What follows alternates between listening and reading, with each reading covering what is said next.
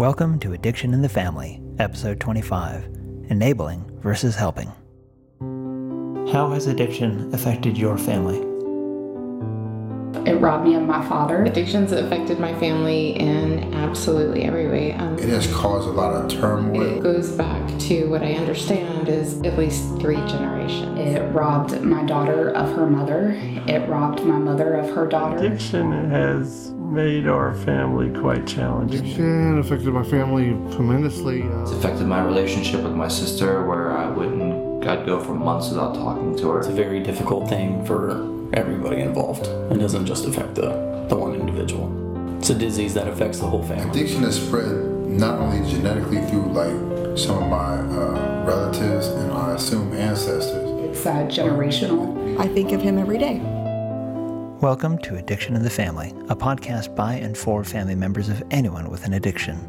My name is Casey Arriaga, and I'm a clinical social worker and addiction counselor at both Windmill Wellness Ranch and In Mind Out Emotional Wellness Centers, and I'm the author of Realistic Hope, the family survival guide for facing alcoholism and other addictions.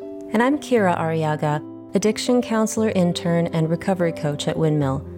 Casey and I were in our addictions together for over 10 years and have now been in recovery together for almost twice that long. I've led hundreds of family workshops, but just as important is that Kira and I have lived the experience of being family to addiction as both children and adults. Join us as we offer experience, strength, and realistic hope about how you and your family can find recovery together. In this episode, we'll look at the differences between helping and enabling and what you can do to develop a less enabling and more helpful mindset. For those who are interested, this episode is based heavily on the chapter on enabling versus helping in Casey's book Realistic Hope. The chapter and the episode explore underlying assumptions that lead to unhealthy enabling and how to challenge these, how Shakespeare can help you move from enabling to helping, and provides some questions you can ask yourself in order to see if you are about to enable someone or help them. But first, a word from one of our sponsors.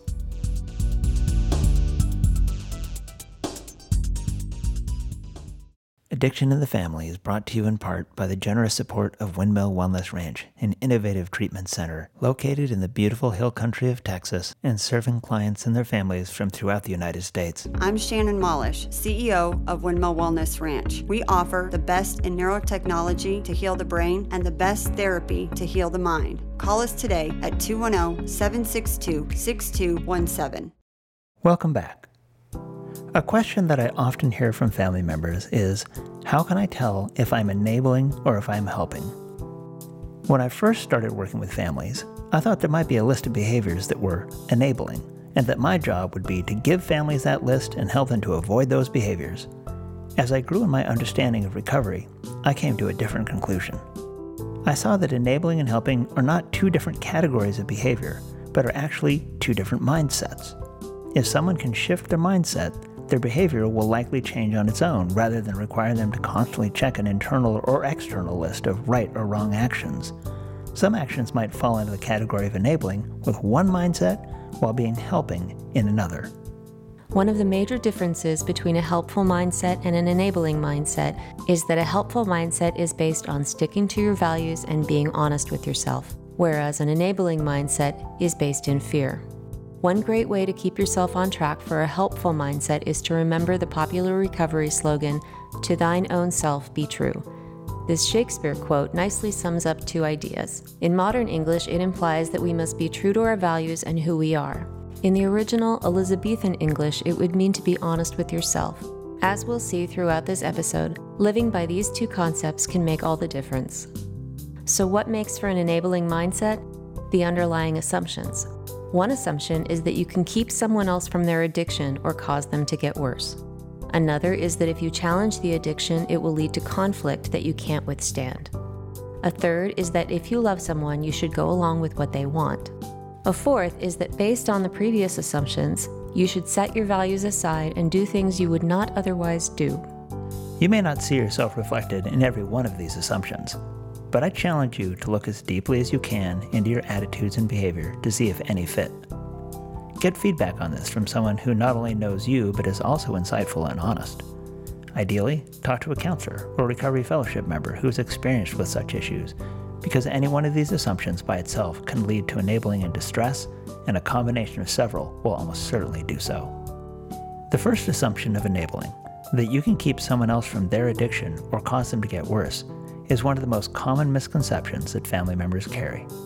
It's a common theme on our podcast, and it bears a quick review because it can underpin a lot of enabling behavior. If you believe you can keep someone from their addiction, then you are likely to try to do so by doing things that you would not otherwise do. This might include letting them live with you even though they pay no rent or can't be counted on to do so consistently. You might put up with messes around the house or behaviors that would get anyone else kicked out, such as being verbally abusive or stealing from you. Another example might be hiring them at the family business, even though they produce so much less than any other employee, are constantly late or absent, or otherwise don't act like anyone you would have there. All of this might be done with the thought that if you ask them to leave, their addiction will get worse. Perhaps you tell yourself that they just need a change of scenery, that this will keep them from their old patterns. This could lead to planning an elaborate family vacation, one you're sure will bring the family together, and help them see that there's a life better than addiction. You may then come to find out that they have their own plans for that trip, seeing it as a chance to indulge in their addiction with fewer of life's usual responsibilities and pressures. Perhaps you go even farther than planning a vacation and instead think that you can solve their problems by giving them a fresh start in a new city. This may be their idea or yours, but unless they are already showing concrete actions of a new resolve in their recovery, their problems will likely follow them to their new address or be recreated there from scratch. If you think you have the power to make their addiction worse, you will naturally try to avoid this. This may take the form of staying silent when you see things you don't approve of, or even taking abuse, all out of fear that speaking up will worsen their addiction. Perhaps they've even told you that they would get better if you stopped bothering them about things.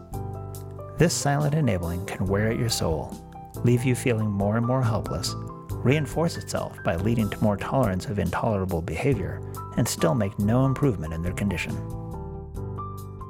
Likewise, if you believe you have the power to make their addiction worse, then you might be tempted to try to avoid this by giving them money or a place to stay, even though you don't approve of anything they're doing with these things. You may give them access to your car or give them one of their own, even though you know they may drive under the influence. Perhaps they have made promises that this will never happen again if you give them one more chance. They may even mean it with all their hearts, but you may both come to learn that this resolve will crumble if the addiction takes over.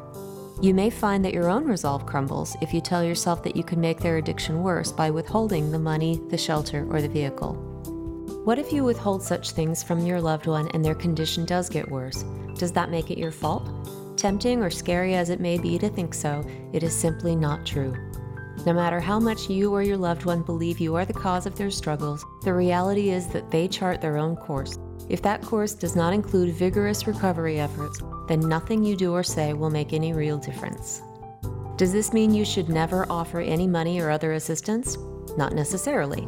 Instead, use To Thine Own Self Be True as your guide. Ask yourself if the money or other assistance is guaranteed to be used for something you believe in. For instance, I believe in counseling as an effective way to improve a situation. Therefore, I have no problem pulling out my wallet to pay for counseling for my daughter. You may feel the same way about bigger things like helping your loved one go to treatment, or smaller things such as giving them a ride to a recovery meeting. Remember that you have no obligation to help and that doing these things is not guaranteed to make things better for your loved one, but you can rest your head on the pillow at night knowing that the actions you took matched your values. In the end, that is the best any of us can do. Let's look at a way this first assumption might lead to enabling and what someone could do instead. We're going to eavesdrop on a conversation between Cindy and her old friend Bob. Hey, Cindy, long time. It's great to hear from you. You said there was something you wanted to help with? Bob, how would you feel about coming along with me while I buy a car for Jim? So, it's finally time to get your kid that car for graduation, huh? I thought you were going to do that a couple months ago. I did actually, but he. Well, he totaled it. He's okay, but he needs a new car. Well, it must be nice. If I had totaled a car my parents bought me, there's no way they would have bought me another one. I know, me neither, but you don't know how Jim has been lately. He hasn't moved out yet, and he hasn't done much for getting a job. It seems like he's been drinking more and more. I'm pretty worried, to be honest. He said he'll turn things around if I just get him another car. You got him that car a couple months ago. Why didn't he get on top of his game then? I don't know, he always has an excuse. To be honest, he sounds like my dad. He never took responsibility for anything either. Your dad was an alcoholic. You said Jim's drinking a lot too? Don't remind me. It makes me sick to my stomach to think about it. But he's only 18. He doesn't know what he wants in life, and that stresses him out. I always hope he'll drink less when he's happy, so I try to make him happy. Does it work? Not really, but I have to try something to get him to stop. Did you do that with your dad? What do you mean? Well, did you try and make him happy so he would drink less? Oh my god, all the time. I was the perfect kid. I got perfect grades and never complained. I was there when he wanted to see me, and I left him alone when he didn't. None of it made any difference, really. He would still get as drunk as ever. So now you're trying to do the same thing with your son. When you put it like that, I guess so. Ouch. I know, sounds pretty bad, doesn't it? Well, it sounds like you think it's up to you. What? Well, you seem to think that you are going to influence whether he drinks and how much. Well, isn't that true? If I don't get him the car, he'll probably drink more, and then it will be all my fault. What if you accepted that you can't influence his addiction? I hate to think it's an addiction at all, but I guess you're right. Well, what I learned in my recovery fellowship is that I didn't cause someone else's drinking. I can't control it, and I can't cure it. What's left then? Well, I try and love them where they are while keeping my boundaries and following my values. That sounds great, but also hard. That's why I still go to meetings. Tell you what, Bob, how about if you take me to a meeting instead of a car dealership? You got it.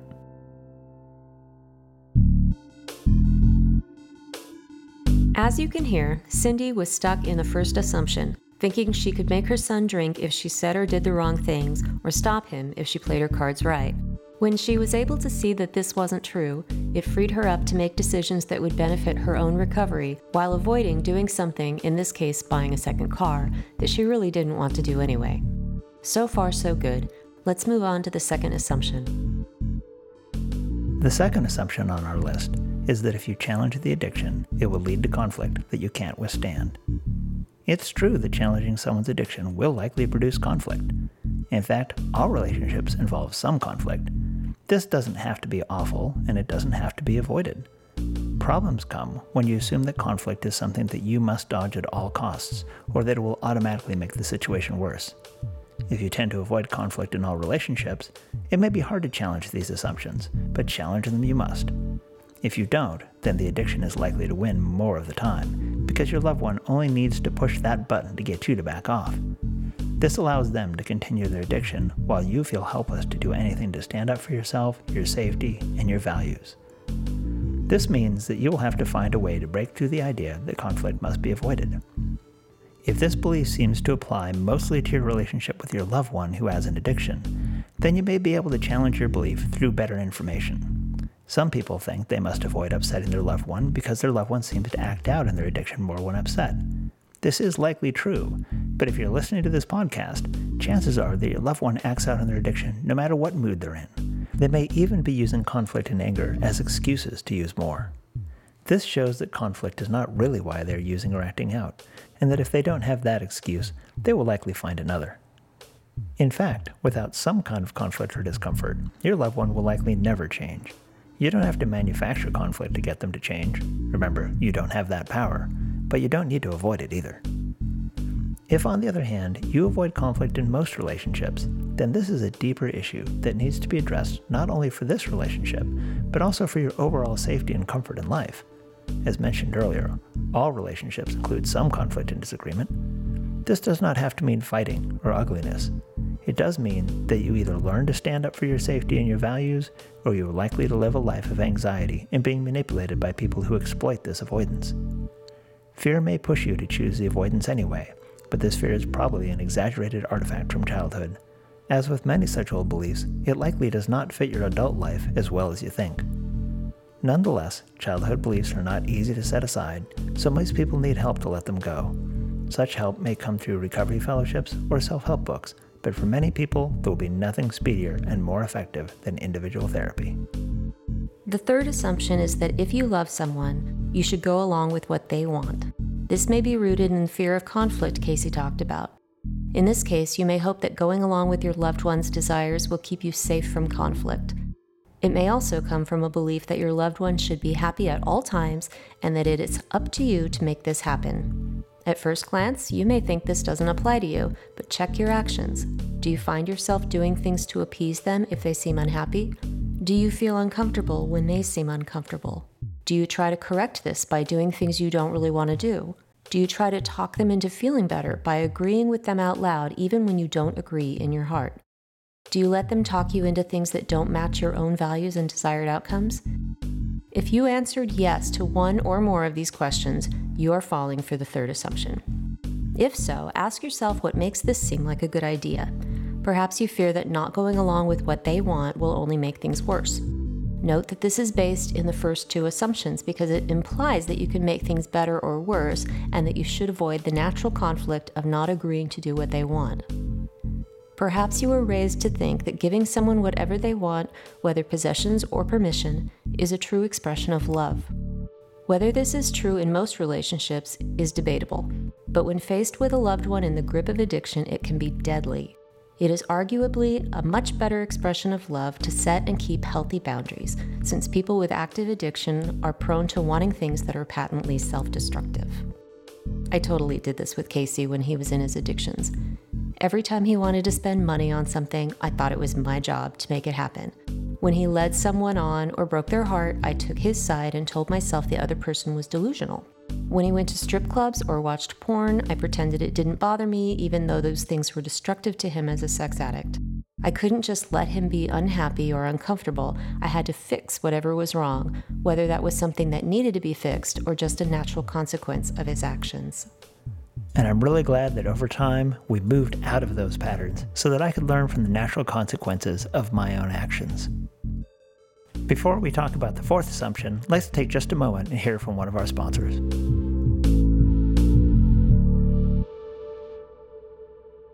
Among our sponsors, the most important one is you. If you like what we're doing in Addiction in the Family, here are some ways you can help support it and carry the message further.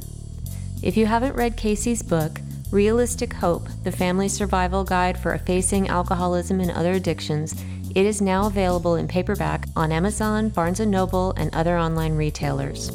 It's also available on Kindle, Nook, and Apple Books. If you have read it, tell a friend, family member, or anyone you meet who might benefit from its message. If you feel so inspired, please write a review on Amazon or any of the other retailers. Last but not least, we are on Patreon under Addiction in the Family. Thanks for all your support. We couldn't do this without you.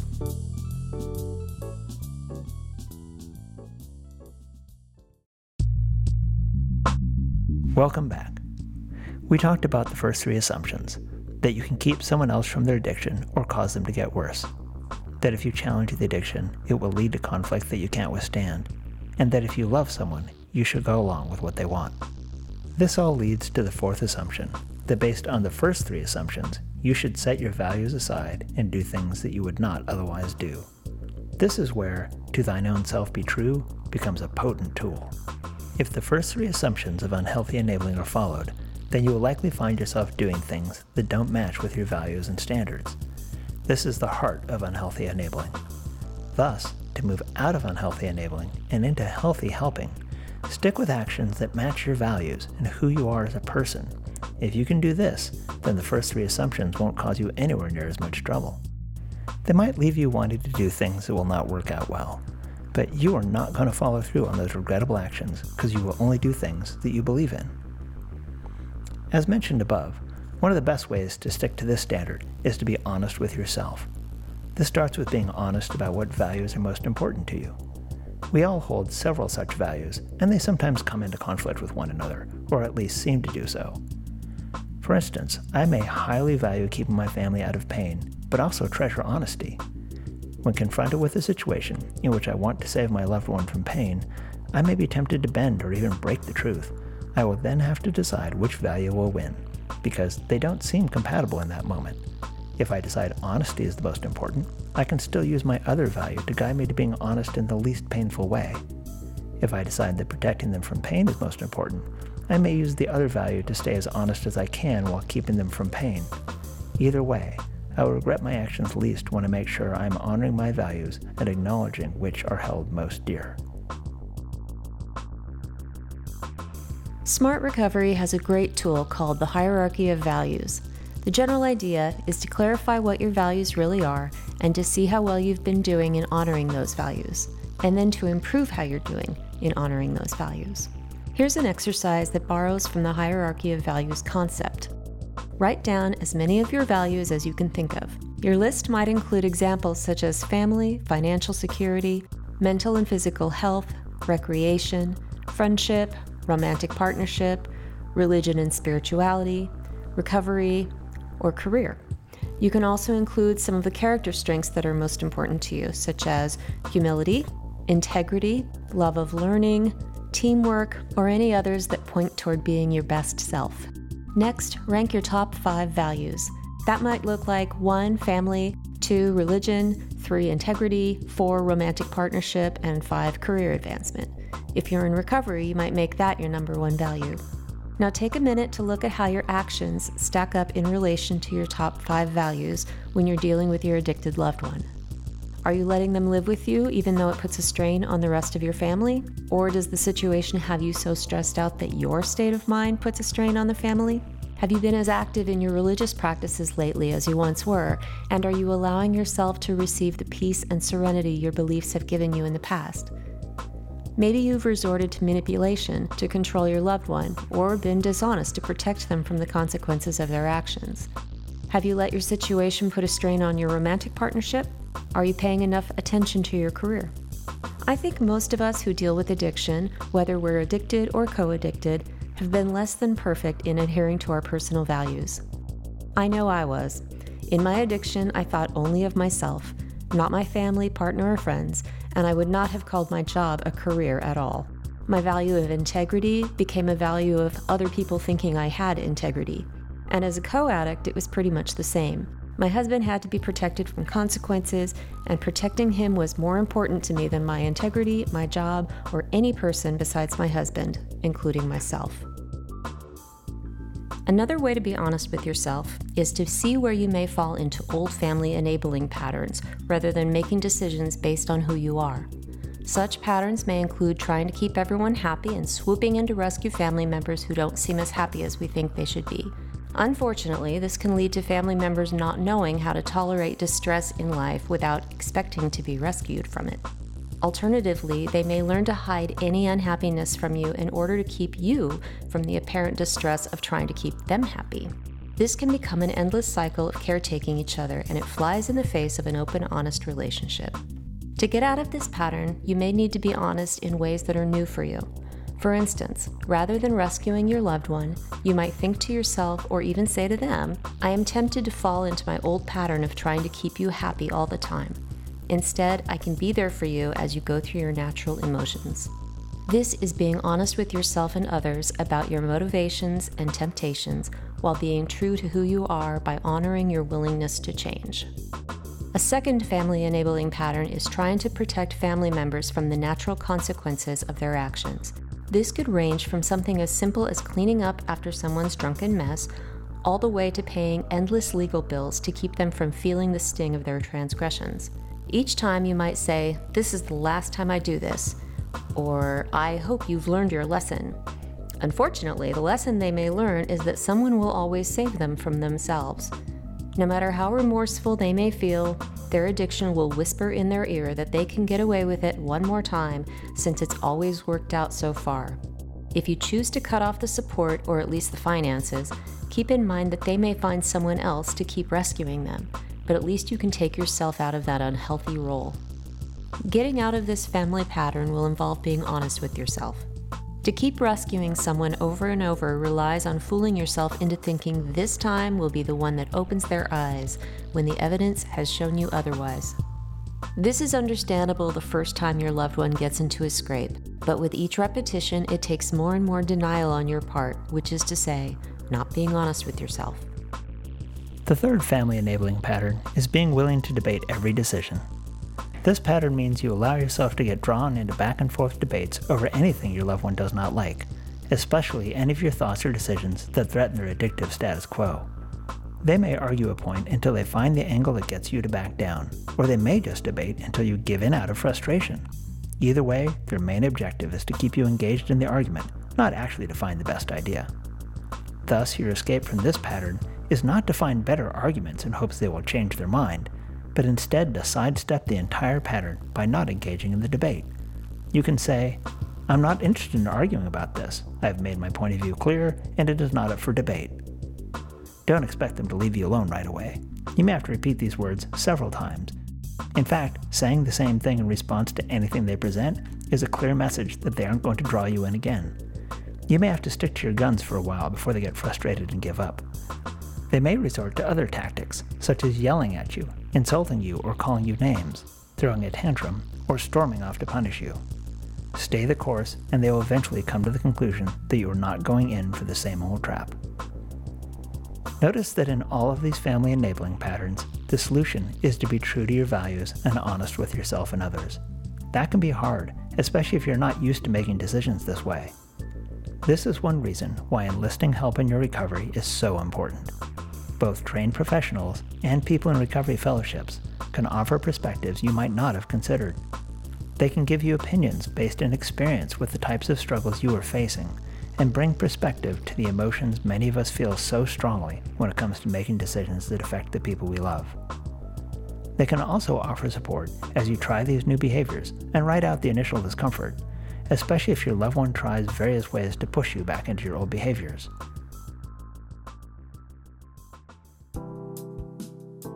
To review, here are questions to ask yourself if you are uncertain about whether you're about to head into unhealthy enabling or healthy helping. Is the action I'm considering true to my values? Am I being honest with myself? Am I doing this out of fear? Am I honoring my own needs and feelings in making this decision? Am I telling myself that if I do or don't do this, it will make my loved one's addiction better or worse? If I'm feeling uncertain, have I gotten a second opinion from someone who has experience with such issues and decisions? Answer these questions as honestly as you can so that you can move out of unhealthy enabling and into healthy helping.